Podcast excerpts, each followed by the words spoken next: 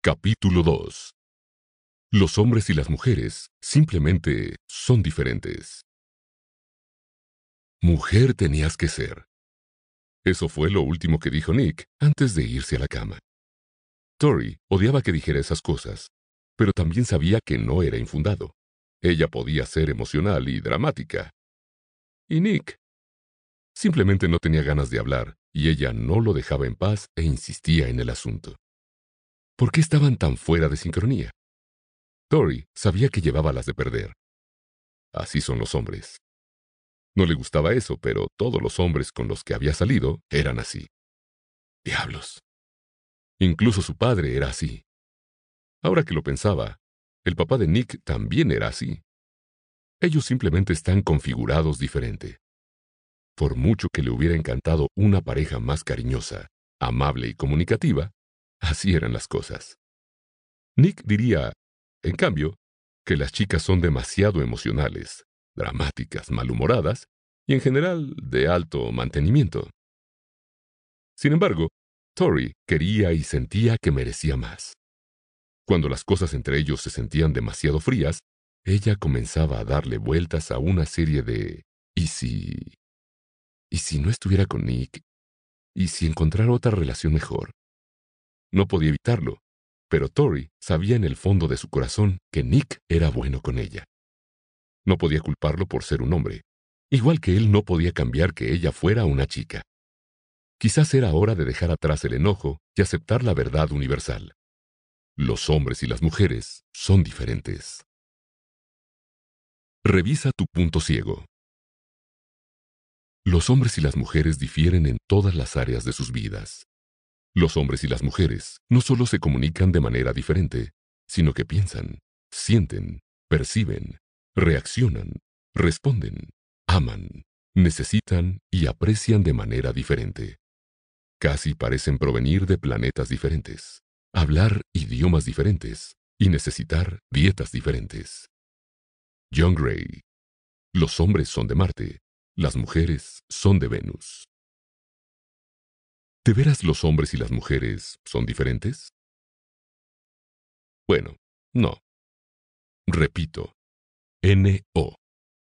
Cuando se trata de puntos ciegos en las relaciones, la creencia de que hombres y mujeres son distintos es una de las más generalizadas y dañinas.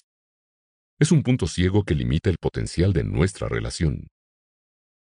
Partamos de la siguiente pregunta. En las relaciones, ¿quién es más romántico? ¿Los hombres o las mujeres? Fácil, ¿verdad?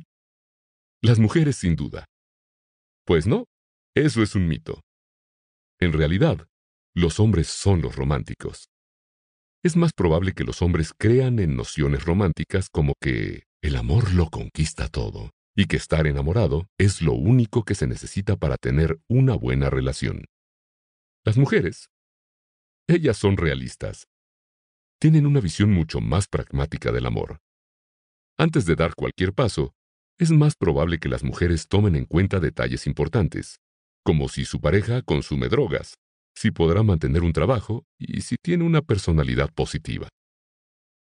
También podemos verlo en los comportamientos dentro de la relación. Si tuvieras que adivinar, ¿quién se enamora más fácilmente, los hombres o las mujeres? ¿Quién dice te amo primero? Preguntas fáciles con respuestas obvias. Los participantes en un estudio de investigación también lo pensaron. Casi 9 de cada 10, 87.78%, pensaban que las mujeres se enamoran con mayor facilidad, y 3 de cada 4, 75.20%, que las mujeres son las primeras en declarar su amor. Aquí está la cosa. Los investigadores no solo toman la palabra de los participantes, también verifican los hechos. Para probar si sus suposiciones eran precisas, los investigadores les preguntaron a los participantes qué tan rápido se enamoraron y si fueron los primeros en decir te amo. Algo curioso sucede cuando los mitos se confrontan con los datos. Los mitos se desmoronan. En realidad, los hombres se habían enamorado más rápido y por un amplio margen. Los hombres también habían sido los primeros en decir te amo, el 64% de las veces. Por si sirve de algo, el enfoque excesivamente romántico de los hombres hacia el amor puede no ser lo mejor para la relación. Más sobre eso en el capítulo 5. ¿Cómo medirlo? Creencias románticas. ¿Quieres saber qué tan románticas son tus propias creencias? Los investigadores utilizan formas mucho más profundas para evaluar las creencias románticas. Pero aquí hay algunos elementos que te permitirán darte una idea de tu romanticismo. Utiliza la escala para responder qué tan de acuerdo estás con cada afirmación. 1. Cuando conozca a mi amor verdadero, me daré cuenta al instante. Responde del 1 al 5. 1. Siendo totalmente en desacuerdo. 5 siendo totalmente de acuerdo. 2. Tendré un solo amor verdadero en mi vida. Responde. 1. Totalmente en desacuerdo. Al 5. Totalmente de acuerdo. 3. El amor verdadero llega de pronto. Es cómodo, fácil y resistente ante el tiempo. Responde. 1. Totalmente en desacuerdo. Al 5. Totalmente de acuerdo cuanto más estés de acuerdo con cada afirmación. Es decir, cuanto más alto sea el puntaje, más fuertes son tus creencias románticas. Los hombres son los románticos, no las mujeres. Ese es un gran punto ciego que no sabíamos que existía. Increíble. Sin embargo, es solo la punta del iceberg. Las diferencias entre géneros, aquellas que adoptamos por sentido común, a menudo resultan no ser diferencias en absoluto. Por ejemplo, todos hemos leído esto. Los cerebros masculinos y los femeninos realizan conexiones de manera diferente. Es convincente y llama la atención de todos, pero no es exacto. Parece cierto, pues todos conocemos diferencias físicas obvias entre hombres y mujeres, por lo que tiene sentido que sus cerebros también sean distintos. A menos, claro, que hayas comenzado a comparar cerebros reales, pero necesitarías muchos cerebros. Eso es precisamente lo que hizo un grupo de investigadores. Basándose en un análisis de resonancia magnética de más de 1.400 cerebros, llegaron a la conclusión de que, estructuralmente, no existen los cerebros masculinos y los cerebros femeninos. ¿Significa eso que hombres y mujeres piensan, sienten y actúan de la misma manera? Para descubrir si los sexos son diferentes realmente, no podemos tan solo seleccionar algunas áreas en las que creamos que los hombres y las mujeres varían. En cambio, necesitamos hacer una prueba objetiva y verificar exhaustivamente las múltiples diferencias en cientos de estudios, incluidas las aptitudes, capacidades, los comportamientos sociales, la personalidad, la psicopatología y el bienestar. Sin embargo, ¿Quién querría leer todos y cada uno de esos estudios? Buenas noticias. Los investigadores utilizan una técnica estadística llamada metaanálisis para combinar los resultados de todas las investigaciones existentes sobre un tema. Decenas y hasta cientos de estudios individuales. Cada metaanálisis utiliza información de una tonelada de participantes lo que les ofrece a los investigadores mucho poder analítico para respaldar sus conclusiones.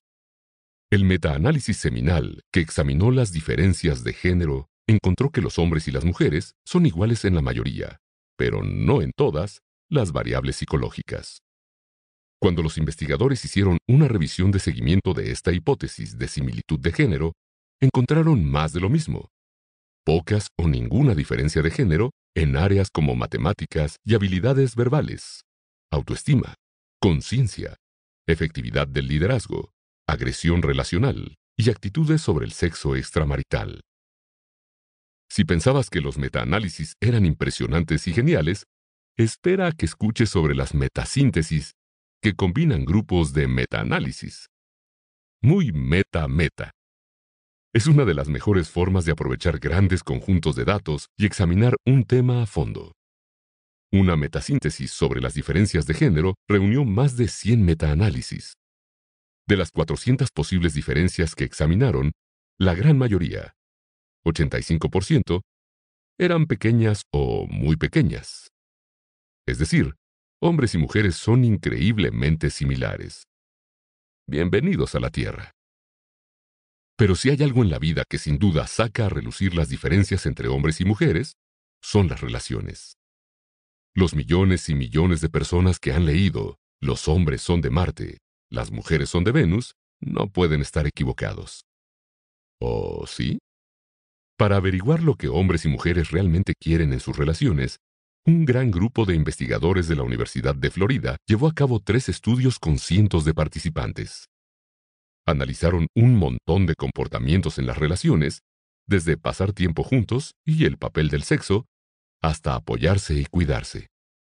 En todos los estudios, solo hubo una diferencia de género estable y consistente. En sus relaciones, las mujeres buscaban más apoyo que los hombres. Para las mujeres hay cosas con más importancia que para los hombres. Por ejemplo, recordar los cumpleaños. Si los hombres y las mujeres fueran de veras tan diferentes, los investigadores deberían haber encontrado diferencias en muchas otras áreas.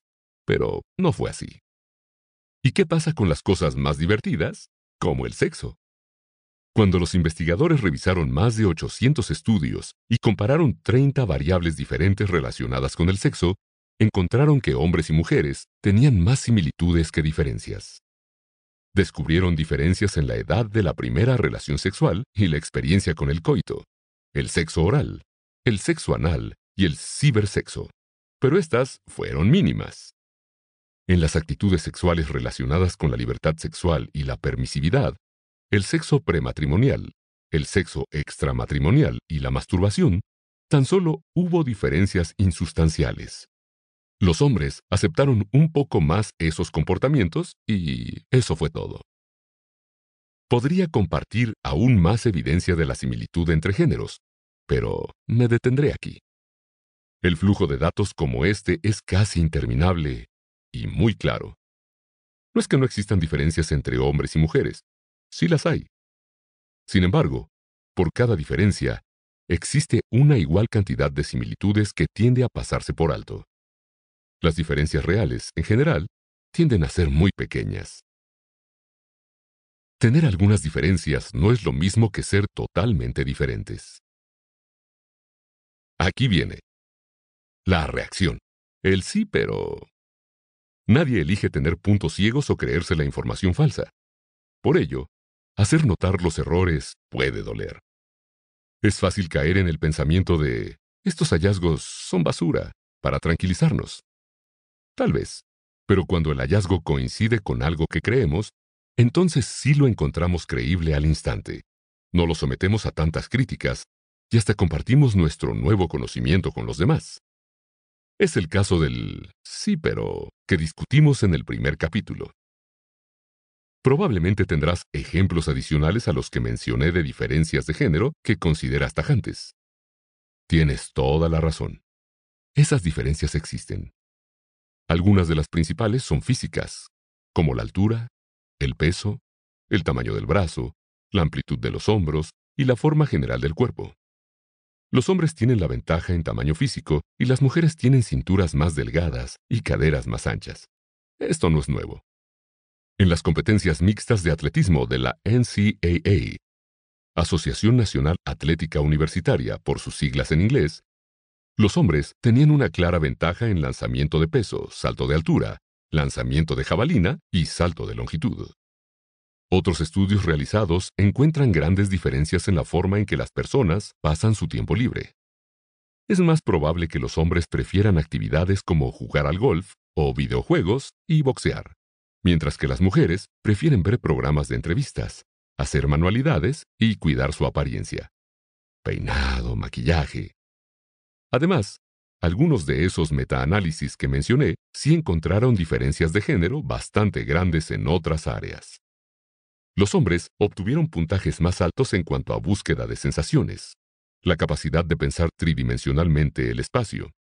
Por ejemplo, cómo se vería la letra Q al revés y de cabeza, y la agresión física. Hay algunas diferencias claras y legítimas entre hombres y mujeres, y son fáciles de ver. Ese es justo el problema. Como son tan evidentes, refuerzan nuestras creencias sobre las distinciones más amplias entre los sexos.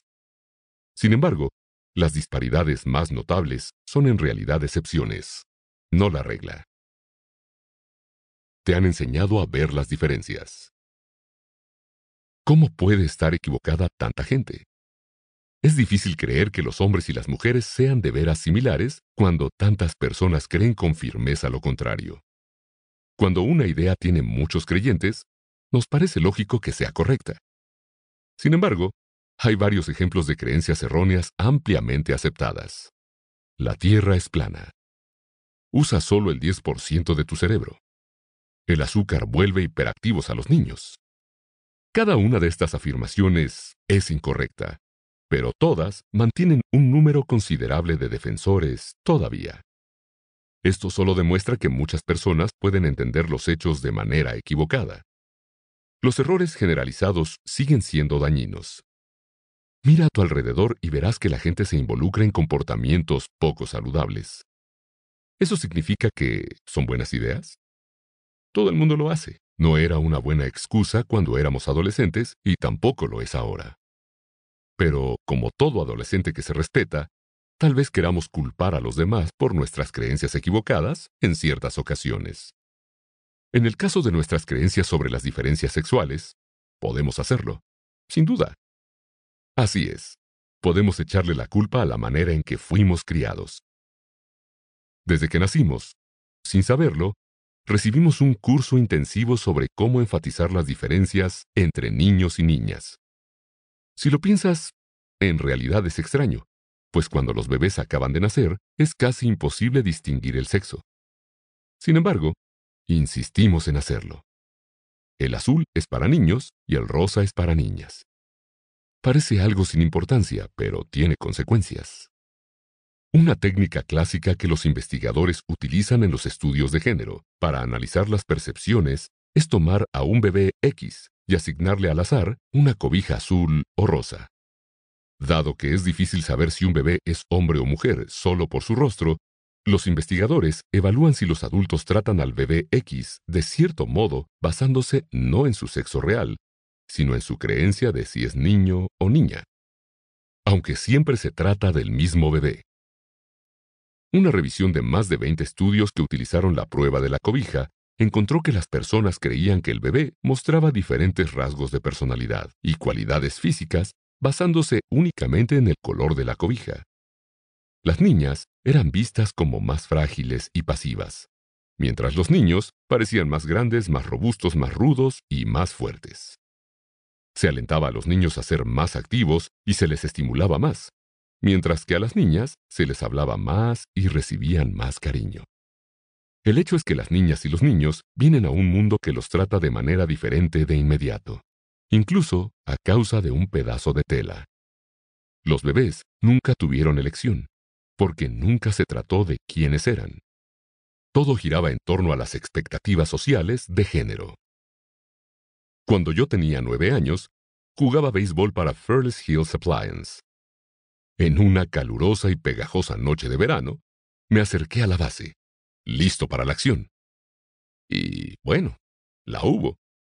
El lanzador se preparó, y con la precisión típica de un niño de nueve años, lanzó una pelota directo al agujero de la oreja de mi casco. Golpe directo. Nota. Cuando eres un niño y sucede algo inesperado, tu reflejo es mirar a los demás para que le devuelvan el sentido al mundo y tú sepas cómo reaccionar. En ese momento de asombro, miré a mi entrenador que resultaba ser también mi padre.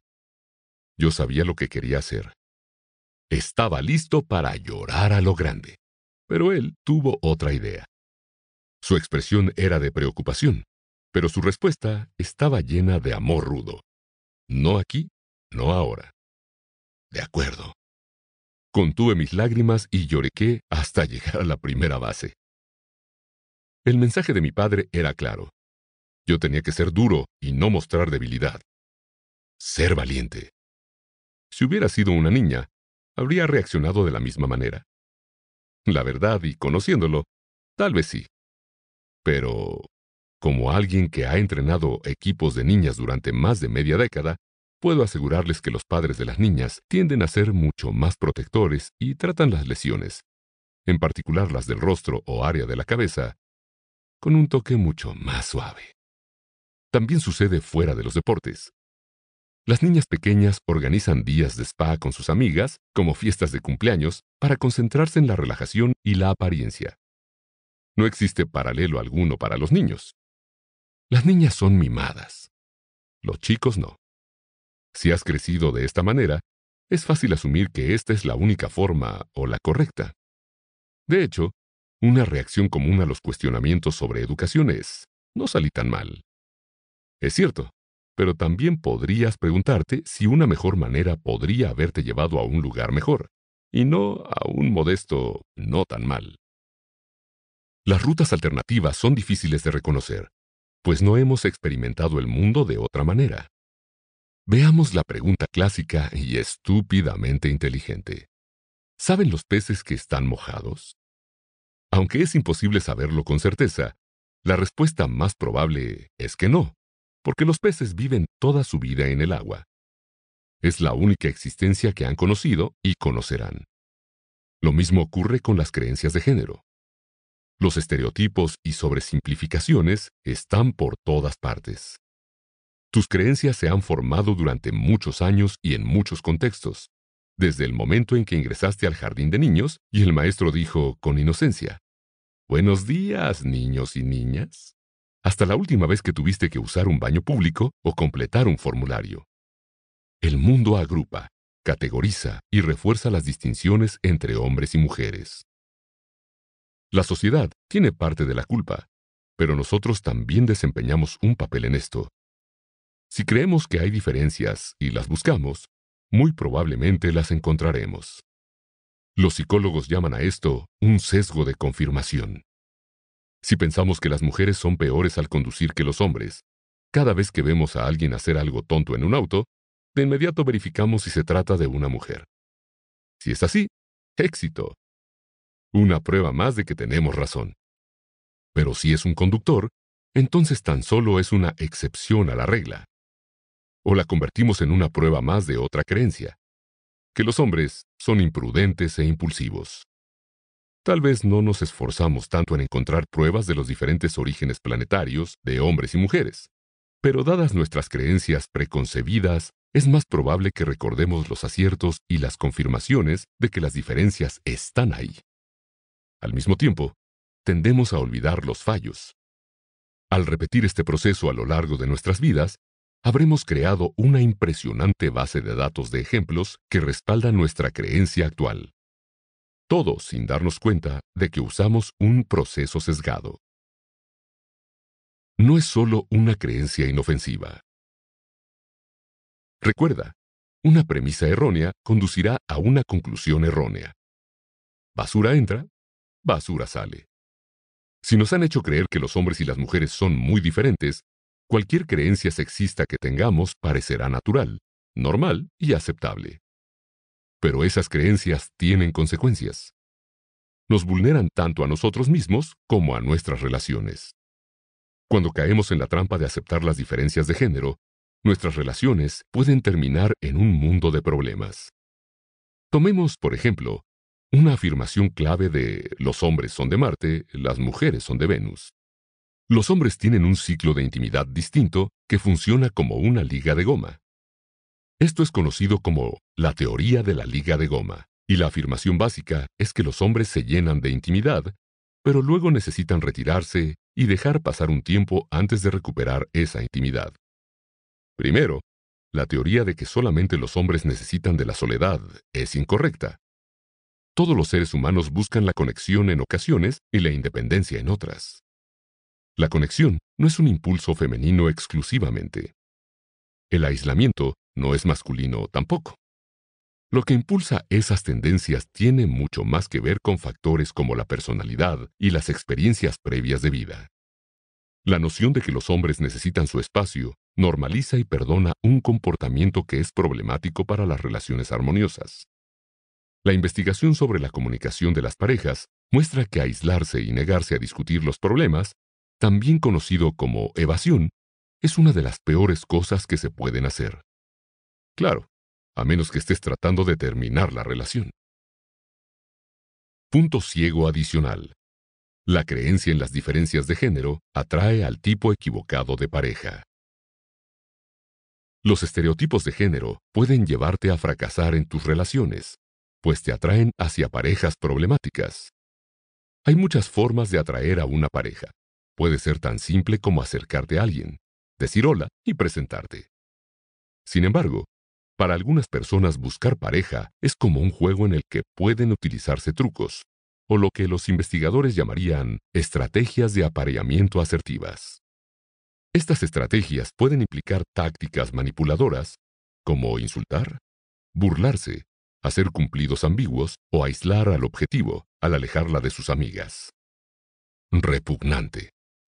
Sin embargo, estas estrategias funcionan. De otro modo, no existirían. ¿Quién se enamora con estas tácticas? Según dos estudios que se hicieron con más de mil participantes, hombres y mujeres que tenían actitudes sexistas. Por ejemplo, que estaban de acuerdo con afirmaciones como los hombres deben amar y proteger a las mujeres y a una buena mujer el hombre debe colocarla en un pedestal. Eran más propensos a utilizar o responder de manera favorable ante estas estrategias asertivas. En particular, según ambos estudios, las mujeres con creencias más sexistas eran más susceptibles de encontrar atractivos los enfoques asertivos. También, los hombres con creencias sexistas. Por ejemplo, las mujeres buscan ganar poder al controlar a los hombres, tenían más probabilidad de utilizar estrategias asertivas. Vistos en conjunto, estos hallazgos muestran que mantener creencias estereotipadas de género hace que las mujeres sean más vulnerables a las estrategias manipuladoras de cortejo y al mismo tiempo alienta a los hombres a usarlas. El mito de las diferencias masculinas y femeninas también incide en nuestras relaciones de forma más sutil, al moldear nuestra toma de decisiones. Primero, fomenta una especie de tiranía de bajas expectativas. Suena amenazante, y lo es. Las creencias de género rara vez son halagadoras. Veamos un caso específico. Las mujeres son demasiado emocionales y los hombres son pésimos para comunicarse. Si partimos de estas nociones, ¿cómo vamos a poder alcanzar un máximo potencial en nuestra relación? Es poco probable que lo alcancemos con expectativas tan bajas. Cuando anticipamos que nuestra pareja exhibirá cualidades indeseables, nuestra tolerancia al mal comportamiento aumenta. Somos más permisivos. Nunca compraríamos un teléfono con la expectativa de que no funcione bien. Entonces, ¿por qué esperamos lo peor de nuestras relaciones? Cuando esperamos lo peor, obtenemos lo peor. Y conseguir lo peor significa que muchas de las características de nuestra pareja nos molestan. Presionamos, provocamos, fastidiamos. Todo con la esperanza de moldear a nuestra pareja a nuestro gusto, para que sea un poco menos molesta. Por supuesto, nuestra pareja podría facilitar las cosas intentando mejorar y cambiar, pero tiene una gran excusa. No puede evitarlo. No solo nos convencemos de esa excusa, sino que nos convertimos en su principal fuerza impulsora. En el fondo, pensamos que los hombres y las mujeres son fundamentalmente diferentes, lo que hace que el cambio sea casi imposible. Y si creemos que todos los hombres son iguales y todas las mujeres son iguales, y el hombre o la mujer en nuestra vida no es la mejor pareja, ni siquiera vale la pena cambiar de pareja. El próximo será más de lo mismo. Estamos estancados. Tener estándares bajos, no esperar una mejora y sentir que estamos atrapados son problemas. Cada uno de ellos estanca nuestra relación y demerita su calidad. Lo peor es que nosotros mismos los imponemos, y pueden parecer inocentes porque son omnipresentes. Tanto que es posible que ni siquiera hayas reconocido el problema hasta ahora. Es simple. Las diferencias crean distancia. Cuando rompas el mito de las diferencias masculinas y femeninas, la distancia entre tú y tu pareja comenzará a desvanecerse. En lugar de ser adversarios, serán compañeros de equipo. Cambia a tu archirrival por un aliado. ¿Cómo ver tu relación con mayor claridad? Amamos lo tangible, la confirmación, lo palpable, lo real, lo visible, lo concreto, lo conocido, lo visto, lo vívido, lo visual. Nassim Taleb. El cisne negro. Así es. Nos gusta tomar el camino fácil y no quedar atrapados en matices o complejidades. Cuando se trata de comprender a los demás, es más sencillo pensar en términos de hombres y mujeres que tener en cuenta todos los rasgos y cualidades que hacen que una persona sea quien es. Tenemos un sesgo natural hacia la eficiencia porque somos avaros cognitivos de energía mental. Buscamos la simplicidad y minimizamos el esfuerzo. Las diferencias son fáciles de detectar, así que lo hacemos. No podemos negar que los hombres y las mujeres se ven diferentes. Varían en sus capacidades físicas y tienen distintos pasatiempos. Pero estos hechos son intrascendentes para las relaciones y evaden cualquier reflexión más profunda de lo que motiva a alguien. ¿Quién tiene tiempo para eso? Bueno, cualquiera que tenga ganas de hacer las cosas bien. Piensa en términos de continuidades, no de categorías. Para superar un punto ciego, debemos mirar más allá de las diferencias básicas de género. El primer paso es tomarte el tiempo de buscar y celebrar las similitudes inherentes a cada relación. Disfruta del terreno común. Esfuérzate por notar y apreciar todas las formas en que tú y tu pareja son similares. Por ejemplo, en su edad, de dónde son o su origen étnico, su nivel socioeconómico, sus valores familiares, sus creencias religiosas, su educación, sus tendencias políticas, sus pensamientos con respecto al matrimonio, sus intereses, sus rasgos de personalidad y sus programas de televisión, películas, música y equipos deportivos favoritos, entre muchas otras. Las similitudes se esconden a plena vista. También debemos dejar de tomar atajos. Hay que esforzarnos por pensar más detenidamente necesitamos darnos cuenta de que a menudo usamos indicadores superficiales, como el género, para moldear nuestras impresiones de los demás. No es tan útil como pensamos. Más bien, estamos cayendo en generalizaciones que eclipsan la individualidad. Peor aún, marcar divisiones entre grupos crea de manera automática una mentalidad de yo contra ti, nosotros contra ellos. Para romper este hábito, debemos dejar de reaccionar en términos de uno u otro en lugar de decidir si alguien es introvertido o extrovertido, debemos pensar en dónde se ubica una persona en un continuum. Todos caemos en algún lugar entre los extremos. Es una lección de vida. El pensamiento en blanco y negro siempre está mal. Todo tiene tonos grises.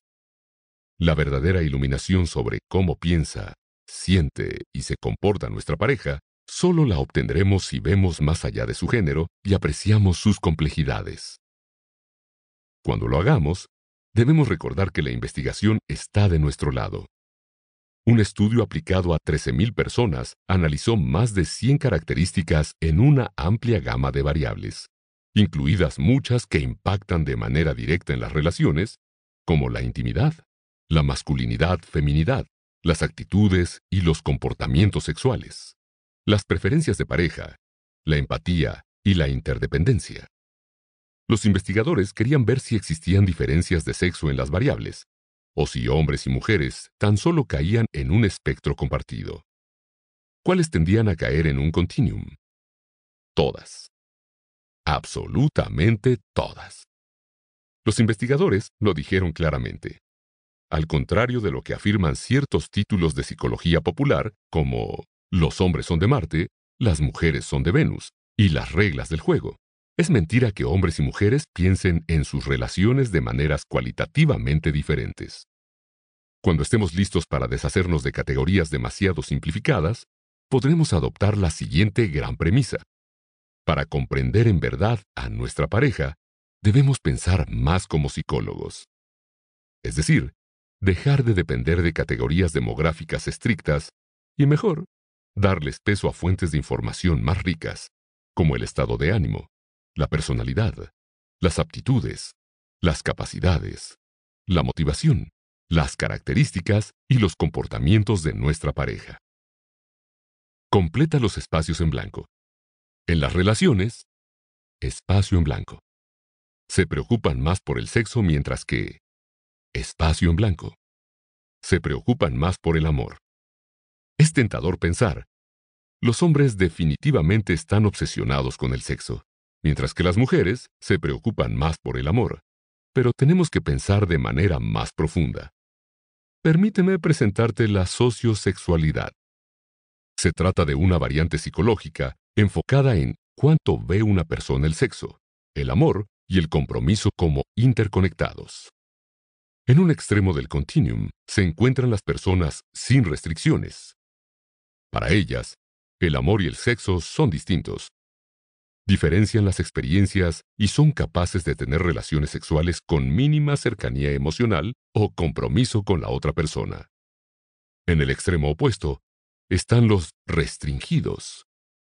Para ellos, el amor y el sexo están entrelazados y unidos de manera indisoluble, por lo que sería difícil experimentar uno sin el otro. Sin embargo, sin restricciones y restringidos son solo los dos extremos del espectro. Eso significa que la mayoría de las personas, tanto hombres como mujeres, se encuentran en algún punto intermedio. Sin duda, hay hombres que son predominantemente sin restricciones, pero también hay muchas mujeres sin restricciones, así como hombres muy restringidos. El sexo de una persona no determina su sociosexualidad y viceversa. ¿Cómo medirlo? La sociosexualidad. ¿Quieres saber si eres más restringido o sin restricciones en tu sociosexualidad? Considera estos elementos, inspirados en la escala original de los investigadores. ¿Qué tan de acuerdo estás con las siguientes afirmaciones? 1. ¿Podría tener sexo con alguien sin estar enamorado? Responde 1. Totalmente en desacuerdo. Al 7. Totalmente de acuerdo. 2. Para disfrutar realmente del sexo, es necesario que suceda dentro de una relación amorosa a largo plazo. Responde 1. Totalmente en desacuerdo. Al 7. Totalmente de acuerdo. Si estás de acuerdo con el primer elemento más que con el segundo, tendrás menos restricciones. Sin embargo, si tu puntaje en el segundo fue más alto que en el primero, estás más restringido. Si son iguales, estás justo en el medio. En última instancia, la sociosexualidad de una persona nos dice mucho más sobre su comportamiento que el simple hecho de si se trata de un chico o una chica. La sociosexualidad se relaciona con su interés en el sexo casual, el sexo con múltiples parejas y la propensión a engañar. Según un estudio de 2018, la sociosexualidad puede incluso ayudar a identificar quién usa Tinder para engañar a su pareja. El comportamiento típico de un hombre, ¿verdad? Incorrecto. Ahora que estamos pensando en términos de variables psicológicas, los resultados del estudio no serán una sorpresa tan grande. Los hombres y mujeres con sociosexualidad sin restricciones, que consideran el amor y el sexo como algo distinto, fueron los más propensos a usar Tinder para engañar a su pareja. En otras palabras, la psicología de cada persona es lo que influye en su comportamiento dentro de la relación, no su género. Comparte el poder. Hay muchas otras variables psicológicas que influyen en las relaciones, pero el poder es quizá la más reveladora de todas.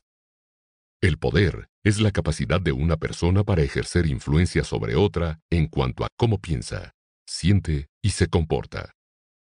Muchas supuestas diferencias entre hombres y mujeres no son más que el resultado de desequilibrios de poder que favorecen a los hombres. Un metaanálisis centrado en las diferencias sociales de género lo confirma. En sociedades más igualitarias en cuestiones de género, las diferencias son menores. Es decir, que los hombres y las mujeres son más similares. Pero los sexos son notablemente menos similares en las sociedades que favorecen ya sea a los hombres, como es el caso de la mayoría, o a las mujeres. Eso es el poder a nivel social, pero también puedes ver el impacto del poder dentro de la relación desde que ésta inicia. Cuando se trata de elegir compañero de relación, supondrás que las mujeres son más exigentes. A veces lo son. Pero eso solo ocurre en los contextos tradicionales de citas, donde los hombres deben tomar la iniciativa y acercarse a las mujeres. El problema es que esta situación tiene una dinámica de poder muy clara. De hecho, es uno de los pocos casos en que las mujeres tienen todo el poder. En este contexto, los hombres deben tener el valor de presentarse y arriesgarse al rechazo. Las mujeres simplemente aceptan o rechazan. Cuando tienes el poder, te aseguras de obtener lo mejor para ti. Cuando no tienes el poder, tienes que tomar lo que los poderosos están dispuestos a darte. Los investigadores sintieron curiosidad por esta dinámica y quisieron voltear el guion de las citas. Probaron lo que yo llamo el efecto Sadie Hawkins, o lo que ocurre cuando las mujeres invierten las convenciones sociales y asumen el papel de iniciadoras de relaciones. Para llevarlo a cabo, los investigadores hicieron que más de 300 estudiantes participaran en un evento de citas rápidas, donde los participantes tuvieron una serie de encuentros fugaces con parejas potenciales. En la mitad de esas reuniones, los participantes siguieron el guion estándar, según el cual los hombres rondaban y se acercaban a las mujeres, quienes permanecían en un solo lugar. Para la otra mitad, los hombres se quedaron en un solo sitio mientras las mujeres rondaban por la habitación, al estilo de Sadie Hawkins. En ambas reuniones sucedió que los que permanecían inmóviles y tenían gente acercándose a ellos eran más selectivos, sin importar si eran hombres o mujeres. Aquellos que se movían por la habitación y repetían el ejercicio de acercarse eran menos exigentes. En última instancia, la exigencia de una persona se debía más al poder que ejercía en la situación y menos a si era hombre o mujer. Debido a que el poder ejerce tanta influencia, es importante controlar la dinámica de poder de nuestra relación. Primero, averigua quién ejerce más poder aplicando el principio de menor interés. En este contexto, menor interés indica quién necesita o se preocupa menos por la relación. Los signos clave de una menor necesidad de relación incluyen ejercer más influencia sobre la pareja y la relación, tomar más decisiones, ganar más discusiones y, en general, controlar la relación. La persona con menos interés tiene más poder. Este desequilibrio de poder favorece tradicionalmente a los hombres. ¿Cómo medirlo? La dinámica de poder de tu relación. En tu relación, ¿alguno de ustedes tiene la ventaja o comparten el poder?